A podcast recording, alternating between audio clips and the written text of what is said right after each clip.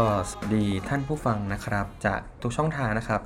ใน Spotify Apple Podcast นะครับ SoundCloud และช่องทางอื่นๆนะครับก็ขอต้อนรับทุกท่านกลับเข้าสู่รายการก็ว่าไปเรื่อยนะครับโดยสามัญประจำเครื่อง Podcast นะครับอ่ะในวันนี้เรามีแขกรับเชิญที่โคตรจะพิเศษทั้งหมดสี่ท่านนะครับแล้วก็ตอนนี้เราอยู่ด้วยกันสี่คนแล้วก็มีอีกคนนึงนะครับอยู่ในทางไกลนะครับอ่ะเริ่มที่ท่านที่อยู่ทางไกลก่อนเลยครับสวัสดีครับชื่อซันเดย์นะครับครับอ่ะคุณคุณซันเดย์ตอนนี้เรียนหรือว่าทำอะไรอยู่ครับตอนนี้เรียนอยู่ครับอยู่จุฬาครับอักษรปีสองอ่าครับอ่ะต่อมาเลยครับเจ้าของร้านหูฟังเนี่ยนาดีครับเจไดครับอยู่อักษรปีหนึ่งครับอืมเฟชชี่นะฮะโมกครับอยู่นิติครับใกล้ๆใหม่นะครับขออีกรอบครับโมกครับอยู่นิติครับอ่าอ่าอิดครับอยู่ศิลปศาสตร์มอทอครับปีปีสองครับอ่าครับ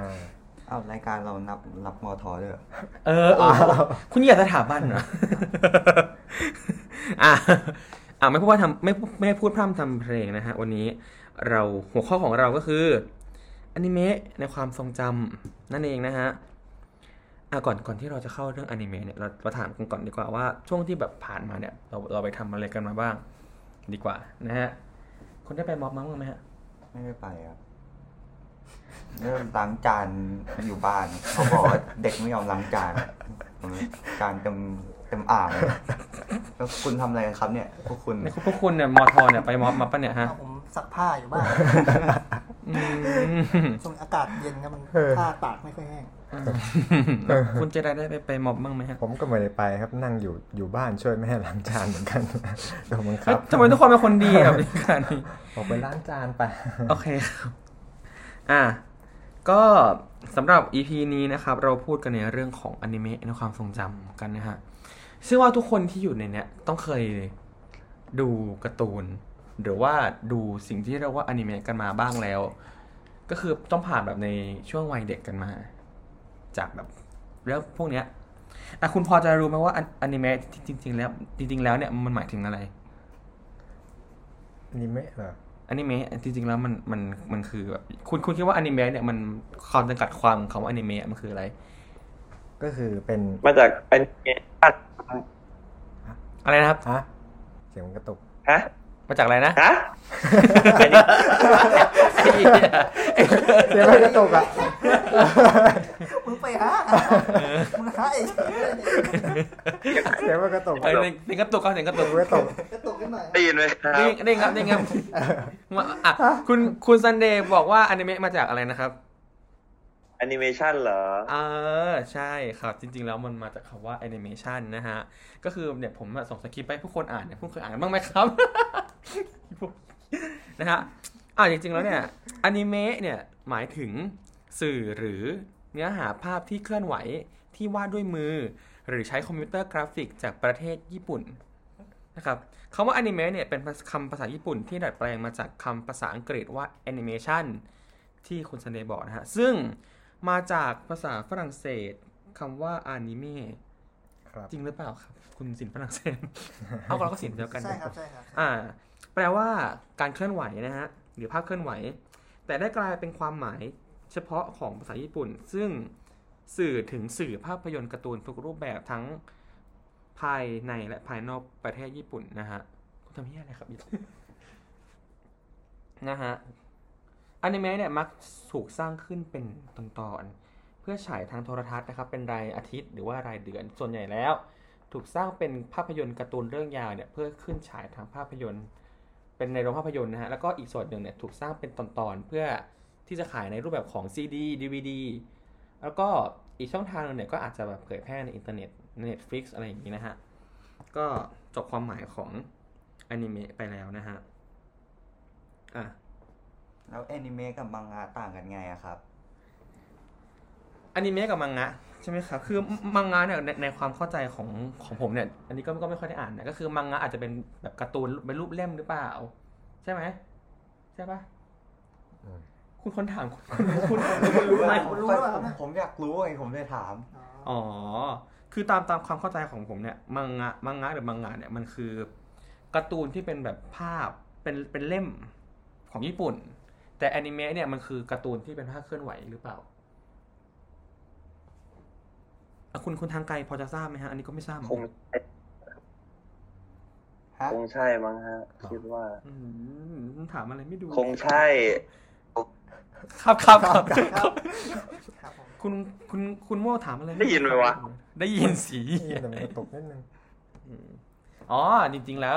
มังงะหรือมังงะเนี่ยมันคือการ์ตูนที่มีการวาดแบ่งเป็นช่องๆลงบนกระดาษโดยนักวาดการ์ตูนชาวญี่ปุ่นนะฮะซึ่งปัจจุบันเนี่ยก็มีการใช้คำนี้อย่างแพร่หลายแม้ว่าการ์ตูนเนี่ยมันจะไม่ได้มาจากผู้วาดที่เป็นชาวญี่ปุ่นก็ตามนะฮะและทั่วไปเนี่ยคำว่ามังงะก็คือเป็นหนังสือการ์ตูนที่เป็นแบบรูปเล่มนั่นเองซึ่งจะต่างจากอนิเมะที่เป็นภาพเคลื่อนไหวนะฮะตอบคำถามคุณโม่แล้วฮะรู้สึกเป็นไงบ้างดีโอเคนะครับครับอ่ากลับมาที่อ่าจริงๆแล้วท็อปท็อปท็อปิกเนี่ยเป็นท็อปิกที่คุณโมดได้ส่งมาในไลน์กลุ่มของเรานะฮะก็คือเป็นเรื่องที่ค่อนข้างจะน่าสนใจมากเลยทีเดียวคุณคิดว่าการที่เราจะดูอนิเมะสักเรื่องนึงเนี่ยคุณจะคุณจะแบบคิดถึงอะไรบ้างนอกจากแบบการกระทำของการ์ตูนหรือว่าแบบถึงไดโนเสาร์โนบิตะครับอ๋ออืมน่ารักจริงเลยฮะนอกจากแบบการกระทำของการ์ตูนรีแอคชั่นหรือว่าแบบว่าการดำเนินชีวิตของแบบตัวการ์ตูนในเรื่องเนี่ยคุณคิดถึงเรื่องอะไรกันบ้างดีกว่าเอาเรื่องที่คุณจะได้อืมนึกไม่ออกนึกไม่ออกออกกว้างไปอ่ะคุณอิดคุณนึกถึงอะไรบ้างการอะไรนะในในการที่เราจะดูอนิเมะขึ้นมาสักเรื่องนึงเนี่ยนอกจากแบบแอคชั่นของตัวการ์ตูนการแบบการใช้ชีวิตการมีความรักหรือการแบบตื่นมาไปโรงเรียนของตัวการ์ตูนในเรื่องเนี่ยคุณคิดว่ามันมีเรื่องอะไรอีกที่แบบเราสามารถแบบดูได้วิเคราะห์ได้จากการ์ตูนอะไรเงี้ยสภาพสังคมอ่าเออเป็นเรื่องที่น่าสนใจเลยทีเดียวนะฮะอ่ะแล้วคุณโมกล่ะฮะก็ต้องเป็นไดโนเสาร์โนบิตะอยู่แล้วแน่นอนคุณเป็นอะไรกันคุณเป็นอะไรมากก็ว่าไดโนเสาร์คุณไม่รักโลกไดโนเสาร์เลยตายไงพวกคุณยังใช้หลอดพลาสติกอ่ะเออครับอันนี้อันนี้จริงจังใช่ไหมครับนึกถึงไดโนเสาร์เมื่อกี้คืออ๋อโอ้ผมอุตส่าห์ปูทางขนาดนี้จะนึกถึงไดโนเสาร์อีกเหรออ๋อไม่ว่าจะดูการ์ตูนเรื่องไหนครับผมคิดถึงเป็นอย่างแรกเลยครับเรื่องอะไรครับสภาพเศรษฐกิจโอ้โหทำไมอย่างนี้คุณนี่มันหัวการค้าใช่ครับผมนึกถึงเศรษฐกิจเป็นอย่างแรกเลยครับอ่าซึ่งไม่ตอบถูกต่ออันนี้ไม่ตันนะตันนะตัดออกออกอากาศตัดออกอากาศตัดออกใช่ไหมตัดออกอากาศสคริปต์มีไม่อ่านไม่อ่านกันวะไม่ใช่พูดถึงไดโนเสาร์ไดโนเสาร์ไอ้เหี้ยเอามาฮะ ยังไงต่ออย่างที่คุณอย่างที่คุณโม่นะพูดไปว่าการที่เราจะดูการ์ตูนสักเรื่องนึงเนี่ยหรืออนิเมะสักเรื่องนึงเนี่ยนอกจากเรื่องที่เป็นเรื่องแบบเบสิกเบสิกเรื่องชีวิตทั่วไปการทำการโดนรังแกของตัวเอกในเรื่องหรืออะไรอย่างเงี้ยเอาจริงๆแล้วถ้าเรามองลึกเข้าไปเนี่ยเราสามารถมองเรื่องเห็นจอกเข้าหางในตัวนารูโตะอืมสัตว์ เราสามารถมองเห็นได้ถึงหลายๆเรื่องเลยของอนิเมะซึ่งอย่างหนึ่งเรื่องที่คุณโมกได้พูดไปก็คือเรื่องของเศรษฐกิจนั่นเองนะฮะประเทศญี่ปุ่นเนี่ยเป็นประเทศที่ถ้าเราจะพูดในเกินในเรื่องเศรษฐกิจเนี่ยคือมันมันต้องมีปัจปัจจัยเขาเรียกว่าอะไรปัจจัยภายนอกหรือแบบอย่างอื่นเข้ามาเสริมด้วยมันมันมันค่อนข้างที่จะต่างจากประเทศเราซึ่งประเทศเราเนี่ยอย่างถ้าจะเทียบกับญี่ปุ่นเรื่องภัยธรรมชาติของเราเนี่ยก็คือมันจะเกิดขึ้นน้อยกว่าญี่ปุ่นมากนะฮะประเทศญี่ปุ่นเนี่ยภัยธรรมชาติค่อนข้างที่จะเยอะเช่นสึนามิแผ่นดินไหวภูเขาไฟระเบิดอะไรอย่างเงี้ยใช่ไหมฮะเพราะฉะนั้นแล้วเนี่ยการที่เราจะแบบมาดูกันในเรื่องฐานเศรษฐกิจเนี่ยมันก็ต้องดูไปถึงแบบว่าเออ ประเทศญี่ปุ่นเนี่ยเขาสร้างบ้านกันยังไงเขาแบบเขาเขานิยมที่จะสร้างแบบอสังหาริมทรัพย์ที่แบบอยู่คงทนหรือเปล่าถ้าจะมาเทียบกับประเทศไทยที่แบบว่าคอนโดผุดกันเป็นแบบผุดเป็นเห็ดเลยผุดเป็นดอกเห็ดเลยอย่างเงี้ยนะฮะซึ่งวันนี้ทางสามัญประจำเครื่องพอดแคสต์ของเราเนี่ยก็ได้เลือกแอนิเมชั่นสองเรื่องที่สามารถอธิบายเรื่องเกี่ยวกับเศรษฐกิจของญี่ปุ่นเนี่ยได้ที่แบบอธิบายได้ค่อนข้างชัดเจนมาสองเรื่องก็คือเรื่องโดเรมอนกับชินจังนะฮะอธิบายเศรษฐกิจญี่ปุ่นเนี่ยผ่านสองการ์ตูนดังในเรื่องโดราเอมอนกับเคโรชินจังเนี่ยก็คือจริงๆแล้วเนี่ยมันค่อนข้างที่จะมีเขาเรียกว่าอะไรความใกล้เคียงกันอยู่ในบางเรื่องนะฮะแล้วก็มีข้อแตกต่างกันในบางเรื่องนะฮะซึ่ง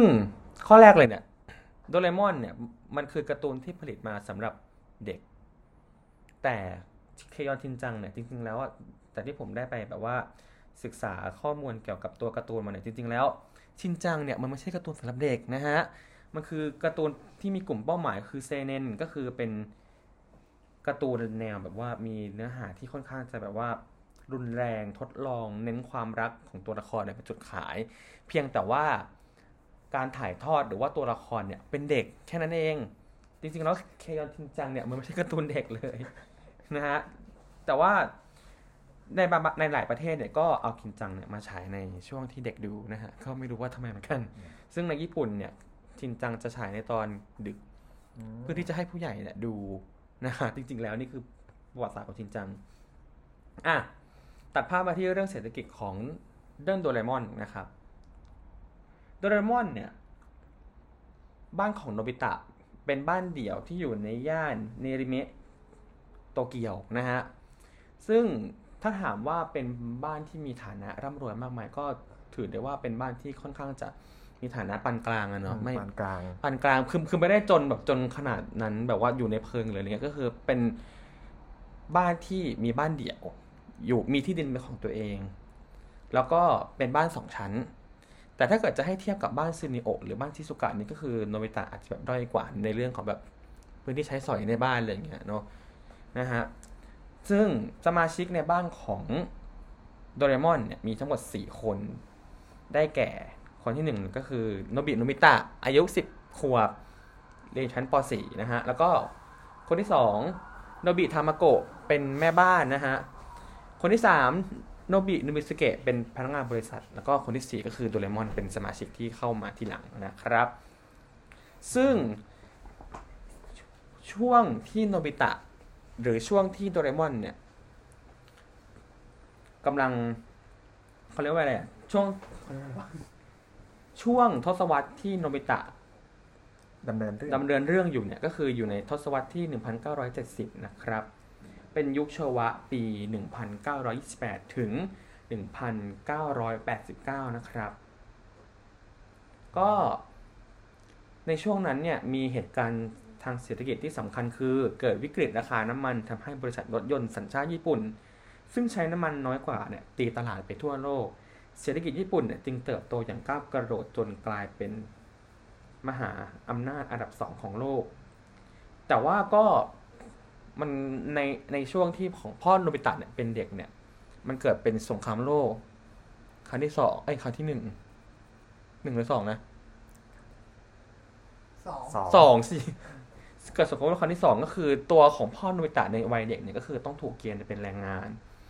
ต้องโกนผมต้องจับจอบขุดดินใช้แรงงานใช้แรงงานเพื่อที่จะแบบว่าเนี่ยนำทัพญี่ปุ่นให้แบบว่าไปสู่แบบจุดที่แบบยิ่งใหญ่อะไรอย่างนี้นะฮะก็จึงถือได้ว่าเมื่อพ่อของโนบิตะเนี่ยเติบโตขึ้นมาเป็นพนักงานบริษัทเนี่ยก็เลยเขาเรียกว่ารับรู้ได้ถึงความยากลำบากในสมัยสงครามก็เลยเป็นคนที่ค่อนข้างจะขี้งกนิดนึงแบบโนบิตะไปขอเงินเพื่อที่จะซื้อของของเล่นซื้อเครื่องบินบังคับซื้อการ์ตูนตามเพื่อนอะไรเงี้ยก็จะมีการทัดทานจากพ่อและแม่ว่าอย่าซื้อเลยมันเปลืองอะไรเงี้ยเพราะว่าเขาเหมือนกับว่าผ่านความแร้นแค้นในสมัยก่อนเนี่ยก็เลยอยากจะให้แบบลูกลูกหลานหรือว่าเด็กในเจนต่อๆไปเนี่ยเขาเห็นคุณค่าของเงินนะฮะอ่าส่วน จี ดี พี ของประเทศญี่ปุ่นในปีหนึ่งพันเก้าร้อยเจ็ดสิบห้านะครับอยู่ที่ ศูนย์จุดห้า ล้านล้านดอลลาร์สหรัฐนะครับ แล้วก็ จี ดี พี ต่อหัวของคนญี่ปุ่นอยู่ที่ สี่พันเจ็ดร้อย ดอลลาร์สหรัฐนะฮะอ่ะต่อมาเรามาดูกันในส่วนของบ้านของชินจังซึ่งข้ามมาในยุคจากยุคโชวะเป็นยุคเฮเซนะครับเป็นช่วงทศวรรษที่หนึ่งพันเก้าร้อยเก้าสิบนะครับสมาชิกในบ้านของชินจังเนี่ยมีทั้งหมดห้าคนไม่ใช่สิสี่คนกับหนึ่งตัวนะฮะคนแรกเลยเนี่ยคือเครยอนชินจังเป็นเป็นเอ้ยขอโทษขอโทษขอโทษคนแรกเลยนะครับคือโนฮาระชิโนสุเกะอายุห้าขวบนะครับเรียนชั้นอนุบาลคนที่สองคือโนฮาระมิซาเอะเป็นแม่บ้านนะครับเป็นแม่ของชินจังแล้วก็คนที่สามนะครับโมฮาเระฮิโรชินะครับเป็นพนักงานแผนกธุรการของบริษัทแห่งหนึ่งนะฮะคนที่สี่ก็คือฮิมาวารินะครับเป็นลูกคนที่สองของมิซาเอะแล้วก็สุดท้ายเนี่ยคือเจ้าข่าวหรือว่าชิโร่เป็นหมาของบ้านนี้นะครับก็ในเศรษฐกิจของยุคเฮยุคเฮเซในปีหนึ่งพันเก้าร้อยแปดสิบเก้าถึงสองพันสิบเก้าเนี่ยหลังข้อตกลงพาซาแอคคอร์ดในปีหนึ่งพันเก้าร้อยแปดสิบห้านะครับทำให้ค่าเงินเยนเนี่ยแข็งตัวขึ้นแข็งค่าขึ้นเนี่ยเป็นเท่าตัวทำให้มูลค่าการส่งออกลดลงเนี่ยธนาคารกลางจึงกระตุ้นเศรษฐกิจโดยลดดอกเบี้ยจนเกิดเป็นฟองสบู่ตลาดหุ้นและอสังหาริมทรัพย์ในปีหนึ่งพันเก้าร้อยเก้าสิบนะครับซึ่งถ้าถามว่าความแบบความใหญ่ของบ้านกับความร่ำรวยของแบบชินจังกับจับโดเรมอนเนี่ยคุณคิดว่าอันไหนน่าจะรวยกว่ากันดูแล้วน่าจะเป็นชินจังนะใช่ถูกไหมครับจากค่า จี ดี พี ต่อหัวเนี่ยครับใช่ครับอ่ะค่า จี ดี พี ค่า จี ดี พี ของชินจังนี้อยู่ที่ สี่หมื่นสามพันสี่ร้อย ดอลลาร์สหรัฐเมื่อเทียบกับของโดเรมอนคือ สี่พันเจ็ดร้อย ดอลลาร์สหรัฐก็ถือว่าเยอะกว่าเป็น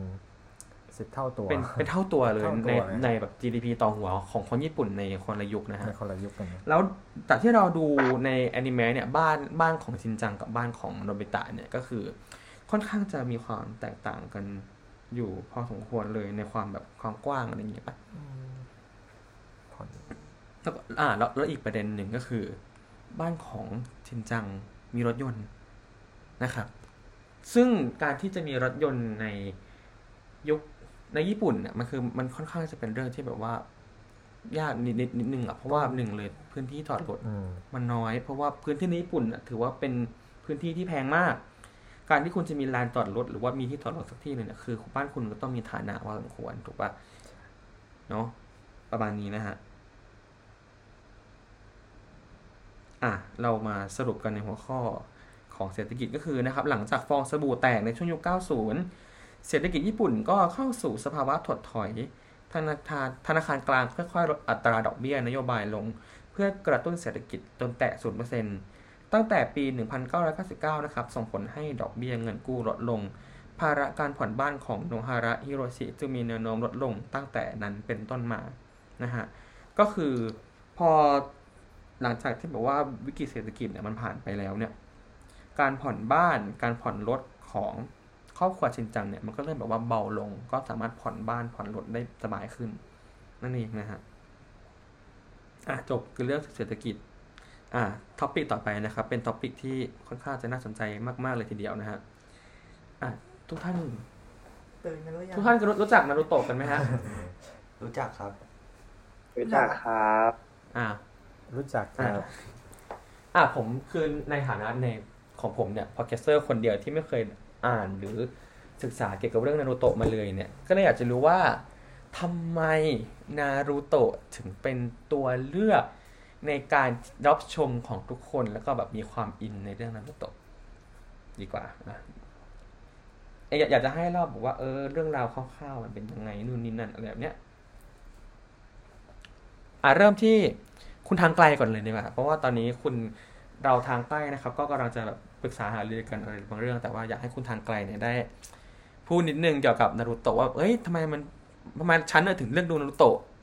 ทำไมฉันถึงชอบในความเป็นแบบนินจาคาถาอะไรอย่างเงี้ยซึ่งผมไม่เคยดู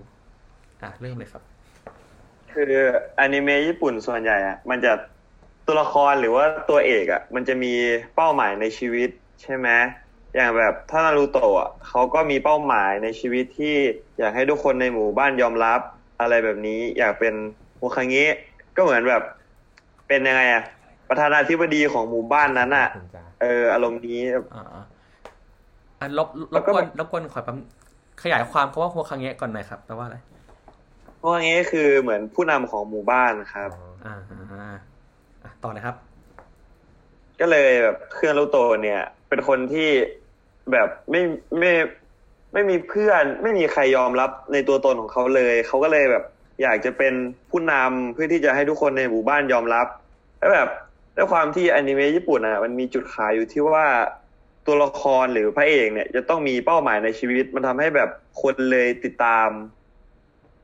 คนเลยแบบติดตามเฝ้ามองว่าแบบแบบในชีวิตของนารูโตะว่านารูโตะจะเติบโตอ่ะเติบโตขึ้นเป็นคนยังไงแล้วจะทำตามความฝันได้สำเร็จไหมอะไรอย่างนี้ครับจบแล้วฮะคุณคุณอิดดีกว่าครับได้ข่าวว่าคุณเป็นแฟนบันแท้นารูโตะทางเลยครับอ่าคุณอยากจะทราบเกี่ยวเกี่ยวกับว่าทำไมนารูโตะถึงเป็นแบบการ์ตูนที่แบบว่าอยู่ในใจเราแบบชอบทำไมถึงชอบดูทำไมถึงเลือกดูดีวะเรื่องนี้มันมันมีความแบบพิเศษที่แตกต่างจากการ์ตูนเรื่องอื่นยังไงดีวะอ่าก็ตามที่ซันเดย์พูดนะครับก็คือนารูโตะมันเป็นตัวละครที่เหมือนกับว่ามีเป้าหมายในชีวิต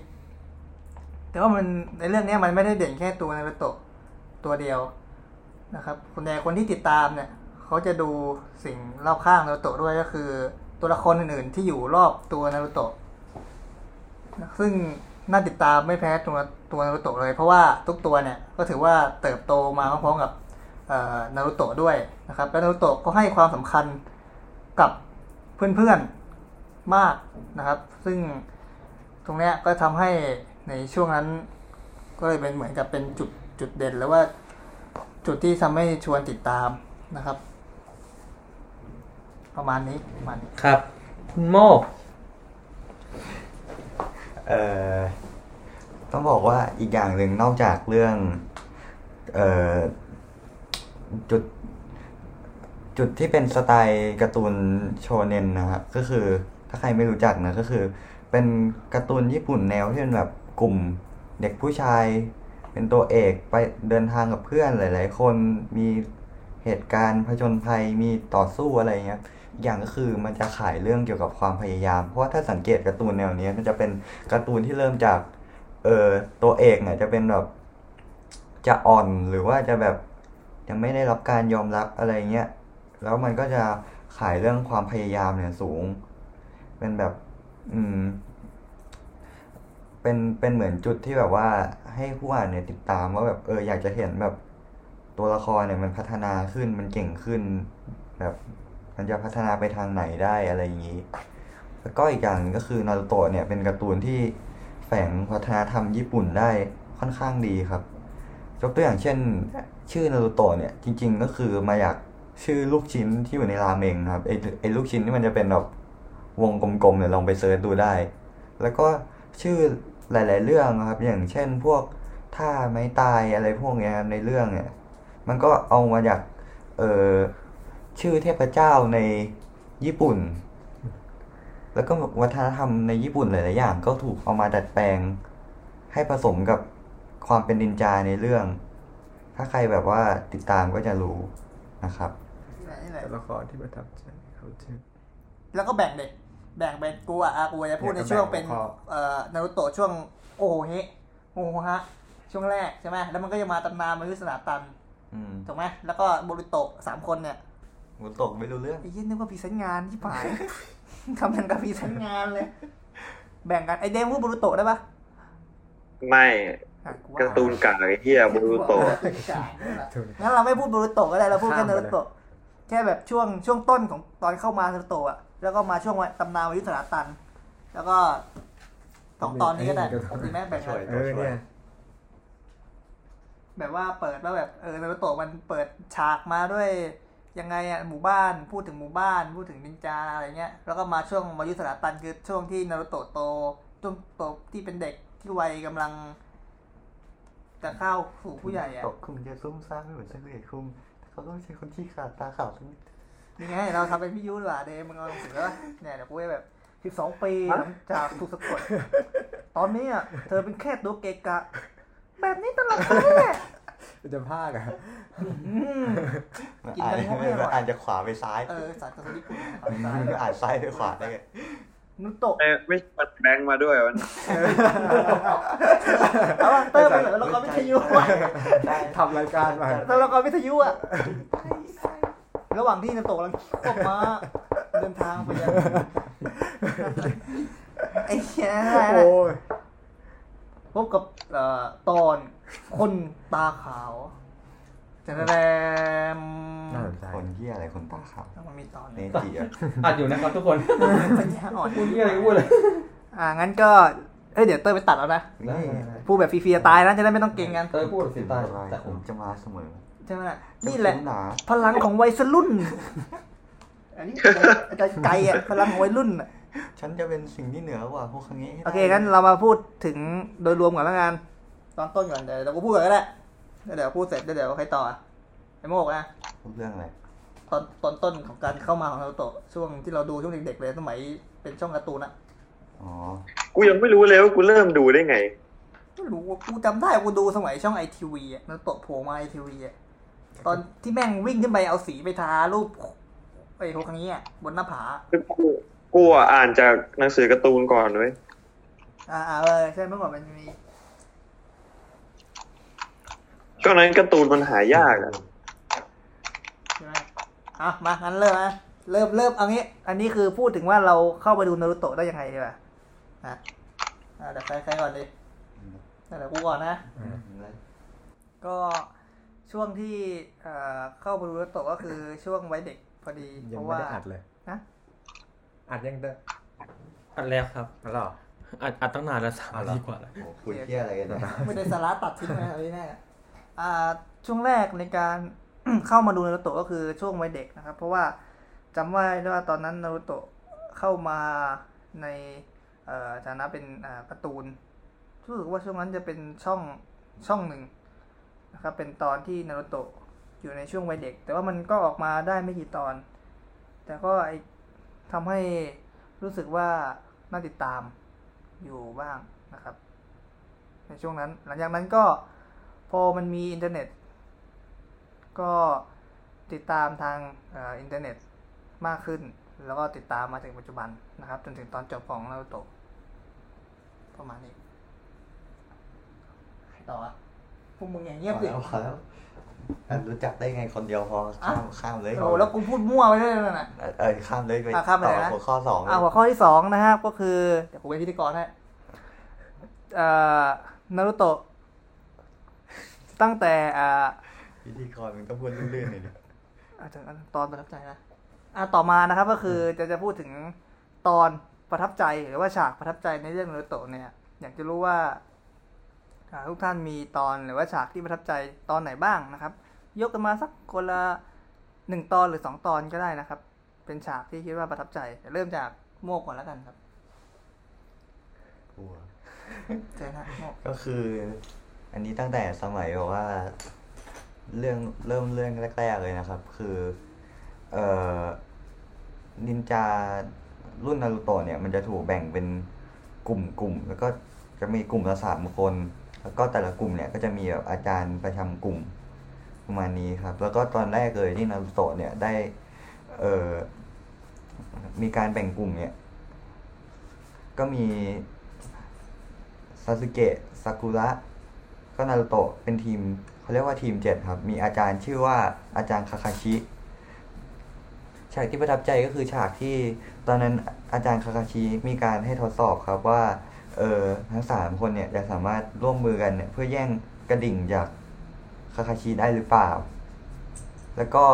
แน่นอนครับว่าต่างคนก็ต่างคิดวิธีการของตัวเองไม่ได้ร่วมมือกันทำให้ไม่สามารถทำได้สำเร็จแล้วมันก็เลยมีคนต้องถูกลงโทษก็คือนารูโตะครับก็คืออดอาหารกลางวัน ที่ว่าคาคาชิก็บอกว่าถ้าเกิดว่าใครเนี่ยให้นารูโตะกินข้าวเนี่ยก็จะทำให้คนนั้นสอบตกแต่ว่าตอนที่คาคาชิไม่อยู่ซาสึเกะแล้วก็ซากุระก็แอบให้นารูโตะกินข้าวเพราะว่าซาสึเกะให้ผลว่าเดี๋ยวนารูโตะเนี่ยจะไม่มีแรงก็ไปทำการทดสอบต่อแล้วเดี๋ยวจะเป็นภาระของกลุ่มเปล่าๆแต่ว่าตอนที่ซาสึเกะให้นารูโตะกินข้าวเนี่ยคาคาชิก็ปรากฏตัวออกมาแต่ว่าแทนที่จะให้ทั้งสามคนสอบตกเนี่ยคาคาชิกลับให้สอบผ่านครับแล้วคาคาชิก็บอกว่าในโลกของนินจาคนที่ไม่ทำตามกฎเนี่ยจะถูกเรียกว่าสวะแต่คนที่ทอดทิ้งเพื่อนเนี่ยทำไมครับทำไมครับเสียงแบบเสียงไม่ฟิล์มเลยนะครับโอ้ยๆแต่เดี๋ยวไปตัดไอ้ตรงในโลกของจาเดี๋ยวตัดออกอากาศโอ้โหตัดออกตัดออกตัดออกเสียงขำเยอะขนาดนี้ในโลกนินจาน่ะโอ้เสียงเข้มๆอ่ะคาคาชิก็ได้พูดว่าในโลกของนินจาคนที่ไม่ทำตามกฎจะถูกเรียกว่าสวะแต่คนที่ทอดทิ้งเพื่อนน่ะเป็นยิ่งกว่าเศษสวะซะอีกก็เป็นคำพูดที่ผมประทับใจมากๆครับแล้วก็เป็นข้อคิดให้กับเอ่อนารูโตะซาสึเกะแล้วก็ซากุระว่าเอ่อจริงแล้วสิ่งที่สำคัญสุดเนี่ยไม่ใช่กฎระเบียบแต่ว่าเป็นเพื่อนนั่นเองอืมอ่าเป็นการแบบว่าเขาเรียกว่าอะไรอ่ะสะท้อนถึงความเป็นมิตรภาพเนาะความรักเพื่อนอะไรอย่างงี้ซึ่งอันนี้ไม่ไม่เคยดูเลยแต่พอแบบได้ฟังคุณโม่พูดก็รู้สึกว่าเฮ้ยการ์ตูนแม่งแบบน่าดูอ่ะพี่โม่ตัดต่อได้ตัดต่อด้วยก็ปลอมอ่ะทำไมอ่ะแกกลัวคิดผิดตั้งแต่เรื่องหัวข้อเออเป็นเรื่องนารูโตะแล้วไม่ตอนนี้มันมีประเด็นที่เถียงกันอยู่เว้ยว่านารูโตะมันจะตายแล้วเราไม่พูดไงนารูโตะไม่พูดเราจะไม่พูดนารูโตะแล้วบูลลี่นารูโตะมาคุณอิซาจิอ่ะอ่าอ่าสำหรับผมก็คือตอนที่ประทับใจก็คือตอนที่จิระยะเนี่ยได้ไปนั่งคุยกับซึนาเดะก่อนที่จิระยะเนี่ยจะแฝงตัวนะครับเข้าไปหากลุ่มของหัวหน้าของแสงอุตสาในตอนนั้นซึ่งมันเป็นตอนที่จิระยะกับซึนาเดะเนี่ยเขาได้คุยกันแล้วก็มีอยู่คำพูดหนึ่งที่จิระยะเขาพูดไว้เขาบอกว่าอ่าอ่าซึนาเดะถ้าเธอเนี่ยหักหลังหมู่บ้านเมื่อไหร่แล้วก็ฉันเองนี่แหละที่จะเป็นคนฆ่าเธอนะนี่ก็ทำให้รู้สึกว่าจิระนี่เป็นคนที่รักหมู่บ้านมากคนหนึ่งเลยฮะเยอะแล้วก็เป็นคนที่เสียสละเพื่อหมู่บ้านเนี่ยมากคนหนึ่งนะครับซึ่งจิระก็คืออาจารย์ของนารูโตะนั่นเองนะฮะแล้วก็ทีนี้อีกสักคนหนึ่งก็คือคนที่อยู่ทางไกลซันเดย์ซันเดย์มีตอนไหนไหมครับชอบตอนที่เราโตเจอกับพ่อแม่ครับยังไงได้ยินไหมครับผมได้ยินไหมได้ยินครับก็คือเป็นตอนที่เราโตเข้าไปสู้กับก้าวหางแล้วเสร็จทีนี้พอนารูโตะกำลังจะโดนก้าวหางครอบงำทั้งล่างก็ก็มีพลังของรุ่นสี่เข้ามาช่วยดึงนารูโตะเอาไว้ไม่ให้กลายร่างเป็นก้าวหางก็คือถ้าเกิดว่าใครที่ดูนารูโตะมันเนี่ยจะรู้ว่านารูโตะเนี่ยไม่มีพ่อไม่มีแม่แล้วก็นารูโตะเนี่ยไม่รู้เลยว่าพ่อกับแม่เป็นใครแต่ว่ามันก็เหมือนเป็นความบังเอิญที่ว่านารูโตะเนี่ยชอบรุ่นที่สี่เป็นทุนเดิมอยู่แล้วประกอบกับแล้วก็ความจริงที่ว่ารุ่นสี่เองเนี่ยก็เป็นพ่อแท้ๆของนารูโตะด้วยเหมือนกันมันเหมือนเป็นความผูกพันบางอย่างตอนที่รุ่นสี่เนี่ยกำลังจะตายเนี่ยก็คือรุ่นสี่เนี่ยยอมสละชีวิตของตัวเองเพื่อปกป้องนารูโตะกับหมู่บ้านโดยผนึกพลังของก้าวหางเนี่ยไว้ที่ตัวนารูโตะแล้วก็ผนึกพลังของทั้งตัวเองกับทั้งพลังของแม่นารูโตะไว้กับตัวนารูโตะไว้ด้วยก็แบบก็เชื่อว่าสักวันหนึ่งเนี่ยนารูโตะเนี่ยจะควบคุมพลังของก้าวหางและใช้เพื่อปกป้องหมู่บ้านได้โดยตัวของรุ่นสี่เองก็วางกลไกไว้ว่า มื่อไหร่ที่นารูโตะต้องสู้กับเก้าหางหรือว่าจะถูกเก้าหางกินกินเนี่ยรุ่นสี่กับแม่ของนารูโตะเนี่ยจะเข้ามาช่วยนารูโตะครับผมนี่คือตอนที่ประทับใจครับครับทีนี้ก็มาในหัวข้อต่อไปกันเลยก็คือในเรื่องของตัวละครนะครับนี่คือต่อจากตอนนั่นแหละก็คือตัวละครที่ประทับใจของแต่ละท่านนะครับอันนี้เริ่มที่โม่ก่อนแล้วกันนะฮะมีตัวละครที่ประทับใจนะครับเออตัวละครที่ผมประทับใจนะครับก็คือ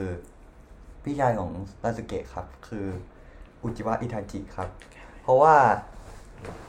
คือในเรื่องเนี่ยครับตั้งแต่ช่วงนารูโตะตอนเด็กมาเลยนะครับก็จะปูว่าอิทาจิเนี่ยคือแบบเป็นตัวร้ายที่แบบว่าเออฆ่าล้างคนในตระกูลซึ่งเป็นเหมือนแบบว่าฆ่าล้างคนในตระกูลใช่ครับคุ้นๆนะครับใช่แล้วก็ไปกันหมดนี่ไงที่ปาเออมีเหลือแค่ซาสึเกะที่เป็นน้องชายเนี่ยครับแล้วอิทาจิก็ออกจากหมู่บ้านไปทำให้เหมือนเป็นเป้าหมายในชีวิตของซาสึเกะว่าเออเนี่ยจะต้องฆ่าผู้ชายคนนี้ให้ได้เพื่อแก้แค้นให้กับพ่อแม่แล้วก็ทุกคนแต่ว่าแล้วเนื้อเรื่องตั้งแต่ตอนเด็กมาถึงตอนโตเนี่ยก็จะเป็นช่วงที่ซาสึเกะเนี่ยอยู่กับความแค้นมาตลอดเพื่อที่จะแข็งแกร่งขึ้นเพื่อที่จะเอาชนะอิทาจิให้ได้จนกระทั่งจนถึงเนื้อเรื่องช่วงตอนโตไปแล้วตอนช่วงครึ่งเรื่องไปแล้วได้ที่ซาสึเกะเนี่ยล้างแค้นสำเร็จแล้วถึงจะมารู้ความจริงของอิทาจิว่าความจริงแล้วเนี่ยพี่ชายของเขาเนี่ยฆ่าล้างคนในตระกูลเนี่ยเพื่อปกป้องหมู่บ้านนะครับเพราะว่าเป็นการที่ทำตามคำสั่งของคนใหญ่คนโตในหมู่บ้านโดยที่เขาเองก็ไม่เต็มใจเหมือนกันแต่ว่าอิทาจิเนี่ย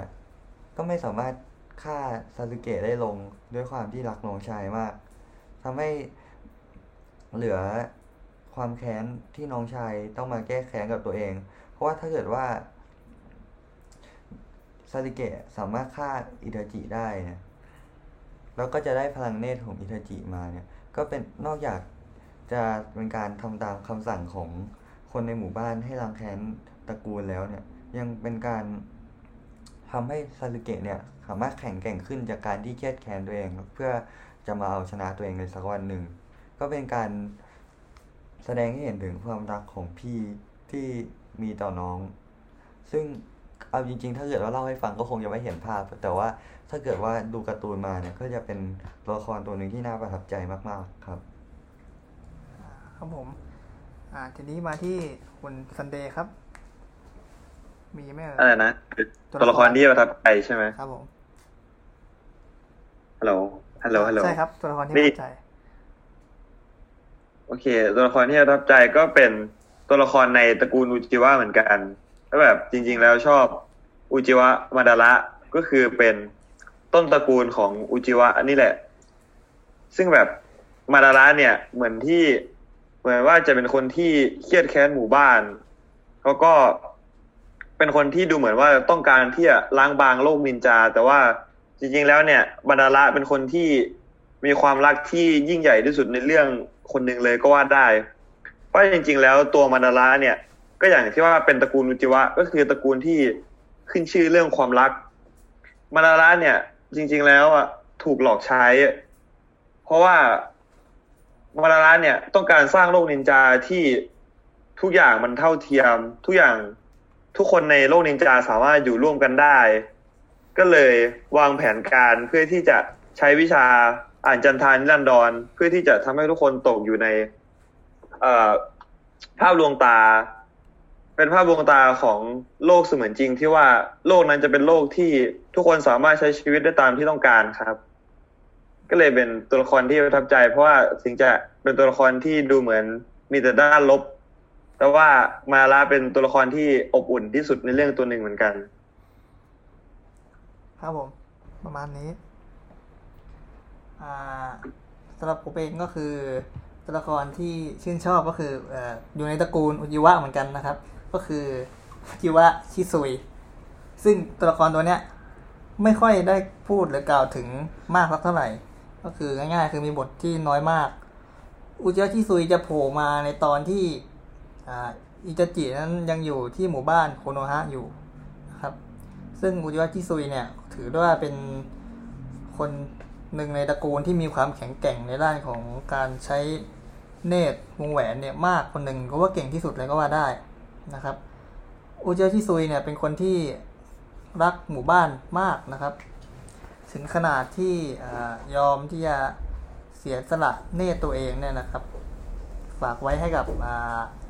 อิตาจินะครับเพราะว่าเนตรของอุจิวะคิซุยเนี่ยก็ถือว่าเป็นเนตรที่มีความแข็งแกร่งมากถึงขนาดที่อาจจะทำให้เกิดเรื่องขึ้นได้นะครับเพราะว่ามีการแย่งเนตรของคิซุยนะครับซึ่งตรงเนี้ยก็จะเห็นว่าคิซุยเนี่ยเป็นคนที่รักหมู่บ้านนะครับแล้วก็อยู่เบื้องหลังนะคอยดูแลหมู่บ้านตลอดแต่ว่าบทบาทของคิซุยนั้นไม่ได้มากเลยโผล่มาแค่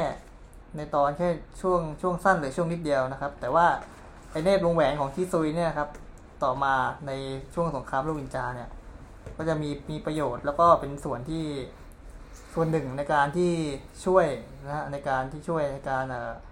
ให้โลกสงครามนินจาเนี่ยมันจบลงได้อย่างดีนะครับอันนี้ครับอ่าต่อมาก็คือเราจะพูดถึงวัฒนธรรมที่อ่าแฝงมากับในเรื่องนารูโตะนะครับว่านารูโตะเนี่ยเขามีวัฒนธรรมหรือมีอะไรที่เกี่ยวกับวัฒนธรรมของญี่ปุ่นเนี่ยอะไรบ้างนะครับซึ่งจะเห็นว่าถ้าเราดูเนี่ยมันชัดจะเห็นตั้งแต่เปิดเรื่องมาแล้วนะฮะเดี๋ยวให้โมกอธิบายแล้วกันครับโมกพูดถึงวัฒนธรรมหน่อยสุดเทพเลยครับก็เออเริ่มจากชื่อของตัวนารูโตะนะครับใครๆเคยกินราเมงเนี่ยมันจะมีไอ้ลูกชิ้นที่มันจะเป็นแบบว่าเออวงวงคล้ายๆก้นหอยนะครับเขาเรียกว่าลูกชิ้นนารูโตะครับแล้วก็อืมเออในเรื่องเนี่ยตัวละครนารูโตะเนี่ยก็จะเป็นตัวที่ชอบกินราเมงมากแล้วก็จะมีไอ้เจ้าลูกชิ้นเนี่ยโผล่มาให้เห็นแล้วก็ไอตัวสัญลักษณ์ที่มันเป็นวงๆเหมือนก้นหอยนะครับก็ปรากฏอยู่ที่เอ่อเสื้อของนารูโตะแล้วก็คนในหมู่บ้านหลายคนนะครับเพราะว่าคือเหมือนเหมือนกับว่ามันเป็นสัญลักษณ์ประจำตระกูลของตระกูลนารูโตะนะครับมันก็เป็นการสอดแทรกวัฒนธรรมอย่างหนึ่งที่เออทำให้เราชินตากับไอสัญลักษณ์เนี้ยโดยที่เราไม่รู้ตัวนะครับว่าจริงๆแล้วเนี่ยมันก็คือลูกชิ้นของญี่ปุ่นนั่นเองนะครับแล้วก็อีกอย่างหนึ่งที่เออแทรกเข้ามาเยอะเนี่ยก็คือเออเกี่ยวกับความสามารถของตระกูลอุจิวะเนี่ยอย่างเช่นเออเทวีสุริยาเนี่ยครับคือภาษาอังกฤษเนี่ยมันจะใช้คำว่าอามาเทราสึซึ่งมันจริงๆแล้วเนี่ยมันเป็นชื่อเทพเจ้าของญี่ปุ่นนะครับถ้าเกิดว่าแบบว่าดูเวอร์ชั่นอังกฤษหรือว่าเวอร์ชั่นญี่ปุ่นเนี่ยมันก็จะได้ยินคำนี้บ่อยนะครับมันก็คนคนอ่านทุกคนเนี่ยก็จะจำชื่อนี้ได้แต่ว่าอาจจะไม่รู้ความหมายว่ามันคืออะไรมันก็เป็นเทพเจ้าองค์หนึ่งนะครับแล้วก็ยังมีเทพเจ้าองค์อื่นอีกอย่างเช่นเอออิซานากิหรืออิซานามิที่มันก็มีโผล่มาในเรื่องซึ่งผู้อ่านทุกคนเนี่ยจำได้แน่นอนแล้วนะครับ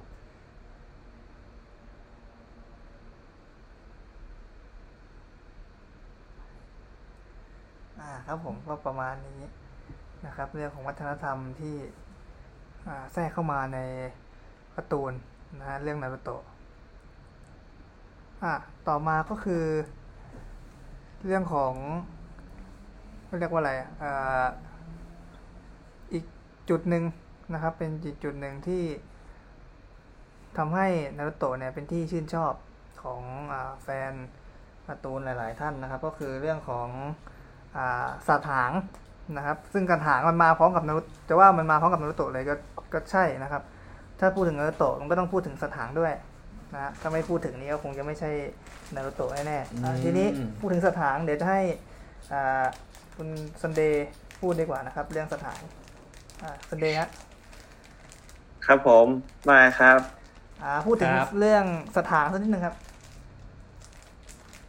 สัตว์หางมันคือประมาณว่าเหมือนว่ามันเป็นจุดเริ่มต้นแล้วก็เหมือนว่าเป็น เป็นสิ่งที่ทำให้แฟนๆของนารูโตะติดตามอยู่ตลอดเวลาว่าสัตว์หางเนี่ยมันมีบทบาทหรืออิทธิพลอะไรทำไมเมื่อพูดถึงสัตว์หางแล้วคนถึง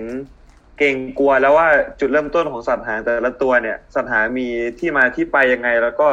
สัตว์หางแต่ละตัวเนี่ยรูปร่างหน้าตาหรือมีพลังยังไงที่เด่นๆก็คือ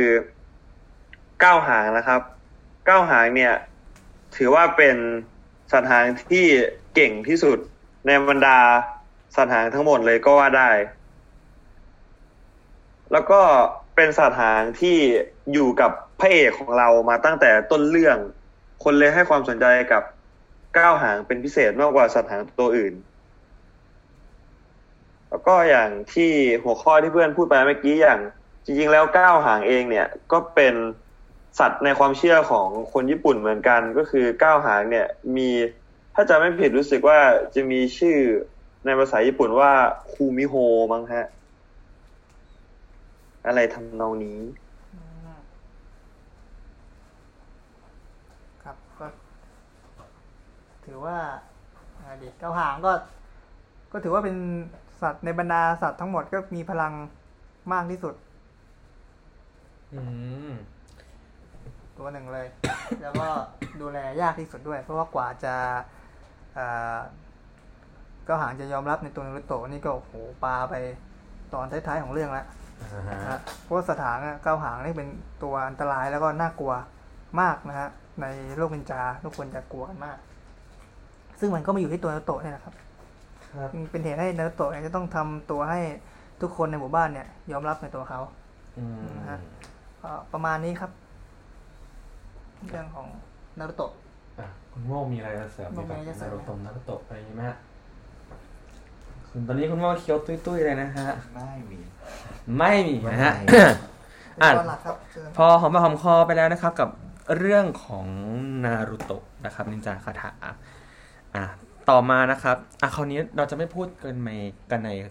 ส่วนของเนื้อเรื่องเราจะมาพูดกันในส่วนของแบบการแสดงความคิดเห็นกันดีกว่า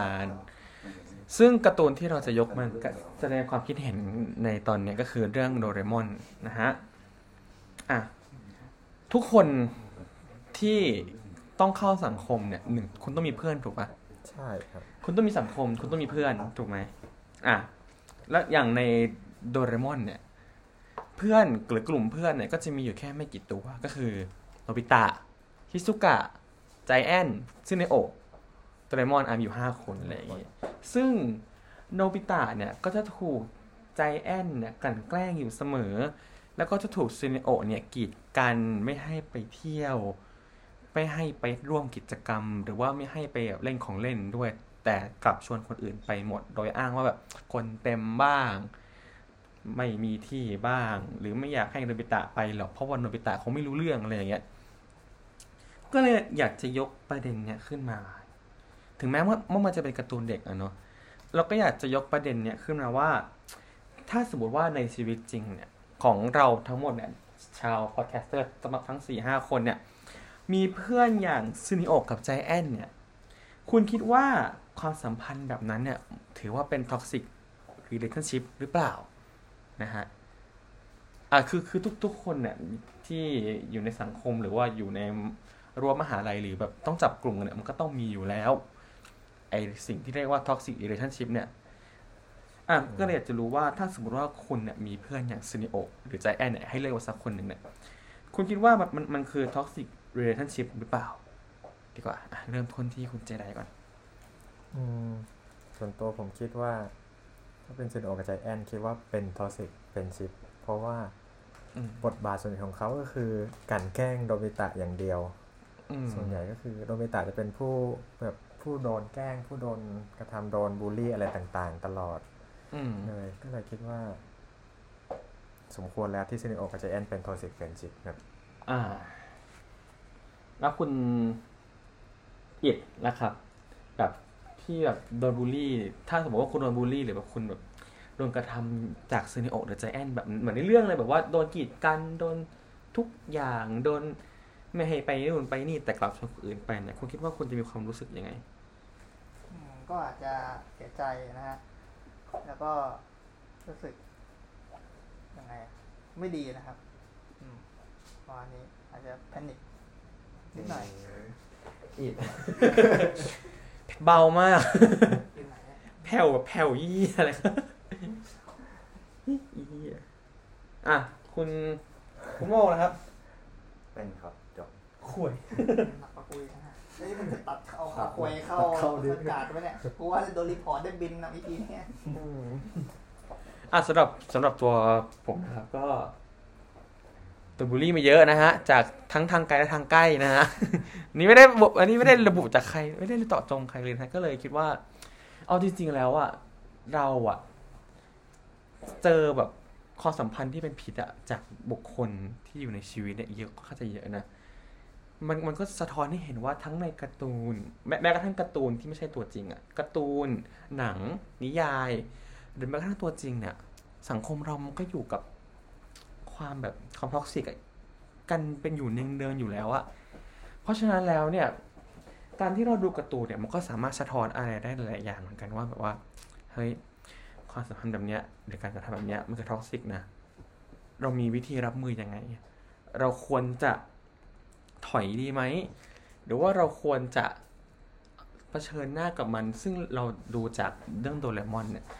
แล้วก็จะเห็นว่าโดเรตามันก็แบบโดนแกล้งแล้วโดนแกล้งอีกโดนแกล้งโดนแกล้งก็พยายามที่จะเผชิญหน้ากับมันถูกไหมและพยายามที่จะหาตัวช่วยเช่นของพิเศษของโดเรมอนมาตลอดเลยอะไรอย่างเงี้ยมันก็แสดงให้เห็นว่าเออเนี่ยทุกปัญหาในชีวิตเนี่ยมันต้องมีแบบทางแก้ทางออกไม่ใช่แบบว่าเราโดนกระทำรับรับรับมาอยู่ฝ่ายเดียวเนี่ยแล้วเราก็จบถ้าเราแบบมีใจที่จะสู้หรือมีใจที่จะแบบว่าตอบกลับไปเนี่ยสุดท้ายแล้วปัญหานั้นมันก็จะจบลงอาจจะไม่สวยงามหรืออาจจะจบลงด้วยแบบhappy endingอะไรก็ว่าไปนะฮะจบเรื่องของ toxic relationship หรือ toxic friendship ในเรื่องโดเรมอนนะฮะอ่ะต่อมาดีกว่าเป็นถ้าเราดูการ์ตูนเรื่องนี้ผ่านโมเดิร์นไนการ์ตูนในช่วงเช้าเนี่ยจะอยู่เรื่องสุดท้าย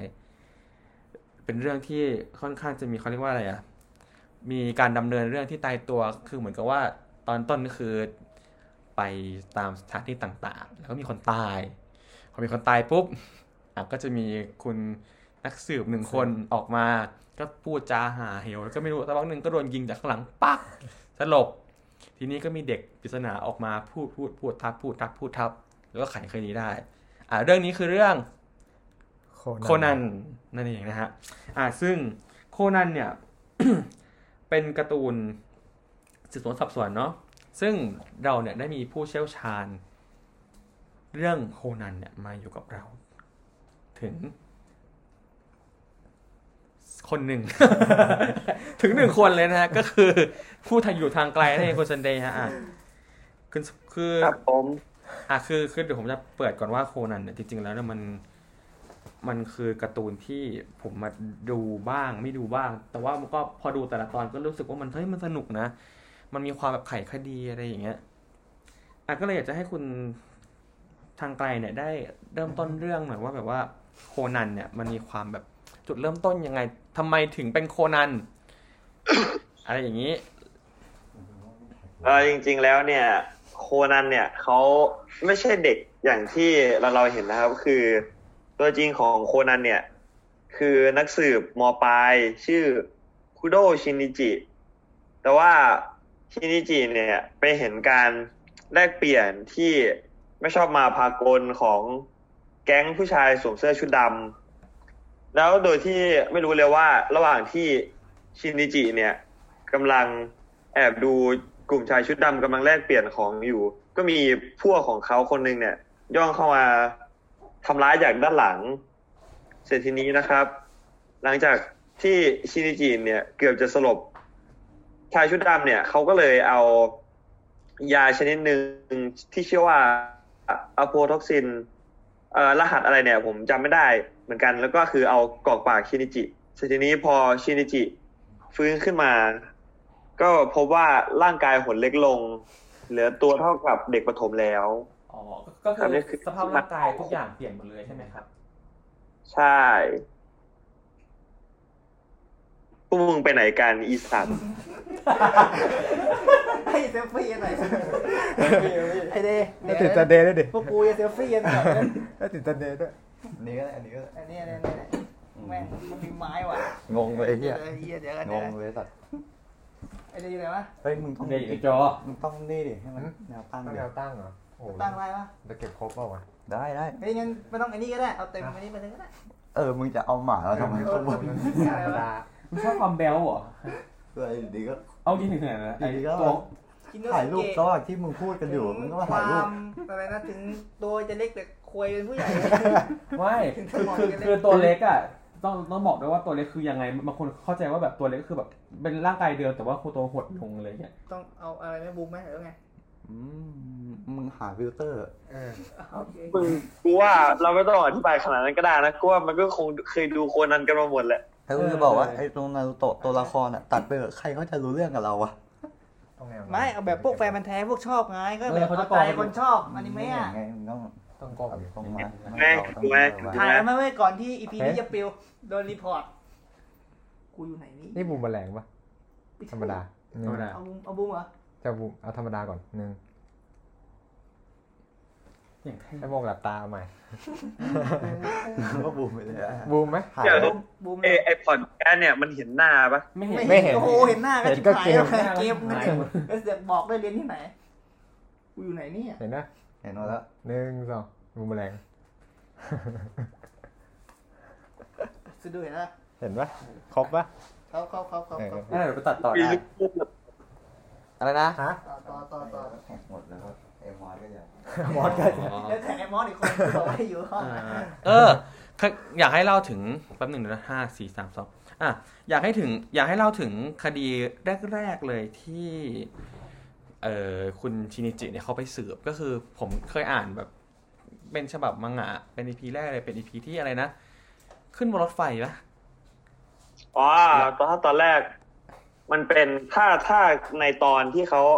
ฉายให้ดูเนี่ยตอนแรกเลยคือเป็นคดีฆาตกรรมรถไฟเหาะครับผมแต่ถ้าเป็นคดีแรกของชินดิจิจริงๆเนี่ยมันเป็นคดีบนเครื่องบินครับอ๋อ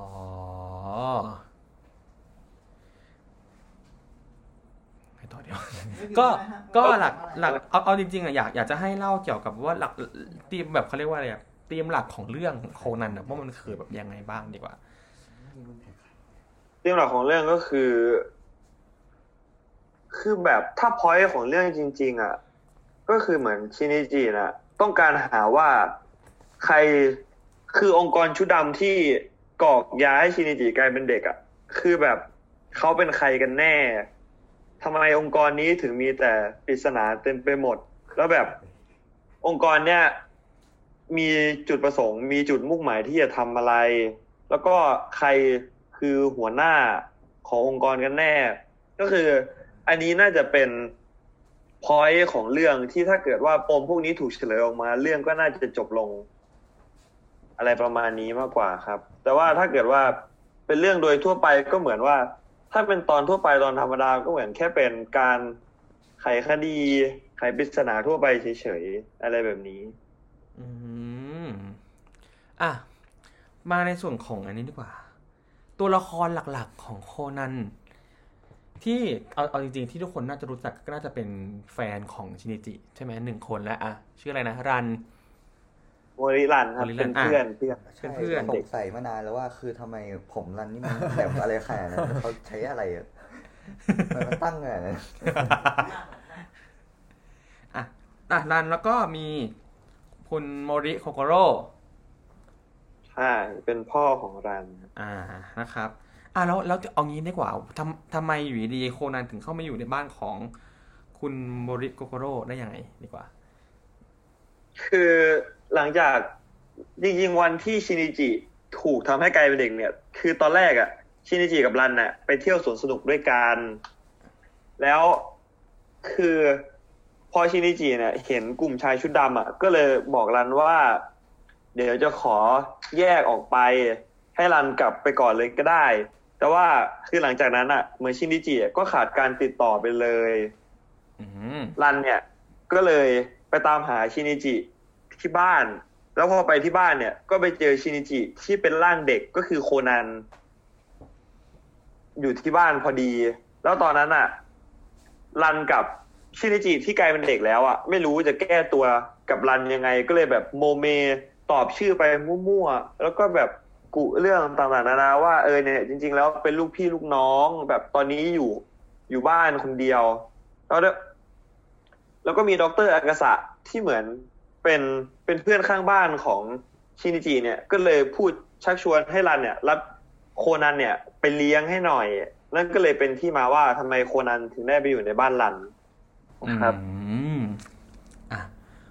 จบไปในส่วนของการที่แบบว่าโคนันทำไมถึงเข้าไปอยู่ในบ้านของรันได้นะฮะอ่ะต่อมาดีกว่าประเด็นที่หลายคนเนี่ยสงสัยกันมาพอสมควรเลยก็คือว่าคุณนักสืบโมริโคโกโร่เนี่ยเขาสืบคดีด้วยตัวเองเนี่ยได้จริงหรือเปล่าครับเพราะว่าในหลายๆตอนที่เราเห็นเนี่ยก็คือหนึ่งเลยโคนันจะต้องยิงลูกดอกยาสลบเข้าไปถูกไหมปั๊บตลบปุ๊บโคนันเดินมาพากเสียงทับนู่นนี่นั่นไขคดีจบเราก็จะเราจะเราก็จะเห็นว่าเนี่ยคุณโมริโคโกโร่เนี่ยคือเขาเขาเก่งจริงหรือเปล่าอ่ะ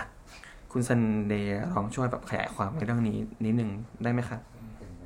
คือเนี่ยมันมีทั้งมันมีทั้งตอนที่โคนันไม่ยิงลูกดอกยาสลบด้วยนะมันเป็นตอนที่ประมาณว่าโคโกโร่เนี่ยก็ไม่ได้ไขปริศนาด้วยตัวเองทั้งหมดก็เหมือนประมาณว่ามีโคนันเนี่ยไกด์อยู่ตลอดเวลาก็คือเหมือนช่วยพูดให้นึกออกแล้วถ้าถ้าจำไม่ผิดเลยนะครับมันเหมือนมีตอนตอนนึงที่โมริเนี่ยไขปริศนาด้วยตัวเองได้ทั้งหมดแต่มันก็เป็นแบบแค่เพียงส่วนน้อยในเรื่องอืมแต่ว่าส่วนใหญ่แล้วเนี่ยคนที่ไขคดีก็คือเป็นโคนันใช่ไหมใช่แล้วอ่าอย่างนี้ดีกว่าอ่ะอ่านกล่าวกล่าวมากล่าวโดยสรุปก็คือว่าตอนเนี้ยตอนจบของโคนันก็คือยังไม่มีตอนจบใช่ไหมครับก็คือเรายังยังไม่สามารถหาได้ว่าชายชุดดำที่ทำให้ชินิจิเนี่ยตัวเล็กลงได้เนี่ยคือใครใช่ไหมฮะใช่ตามนั้นเลยแล้วอยากจะรู้อีกเรื่องหนึ่งว่ารันเนี่ยเขาพอจะทราบไหมว่าเด็กที่เขารับเลี้ยงอยู่เนี่ยเป็นชินิจิคือเขาเขามีมีแบบว่าจังหวะที่เขารู้บ้างไหมอะไรอย่างเงี้ยก็มีสงสัยครับแต่ว่าเหมือนว่าคนรอบตัวของชินิจิแล้วก็ตัวชินิจิเองเนี่ยจะพยายามหาหลักฐานเพื่อทำให้รันเนี่ยเข้าใจผิดว่าข้อแบบเพื่อล้มล้างข้อสันนิษฐานของรันตลอดเพื่อไม่ให้แบบโป๊ะได้อะไรแบบนี้ครับก็คือทุกคนเนี่ยพยายามปิดช่วยกันปิดบังมันก็เลยทำให้ความลับไม่แตกสักทีหนึ่งเราก็ได้มาถึงช่วงสุดท้ายของรายการแล้วนะฮะก็ท่านผู้ฟังก็น่าจะได้รับเอ่อสาระบ้างหรือไม่ใช่สาระบ้างไปจากรายการก็ว่าไปเรื่อยของเรานะครับในตอนของอนิเมะในความทรงจำนะครับก็สำหรับทุกท่านนะครับที่ต้องการจะส่งข้อเสนอแนะติชมหรือว่าพูดคุยกับเรานะครับก็สามารถ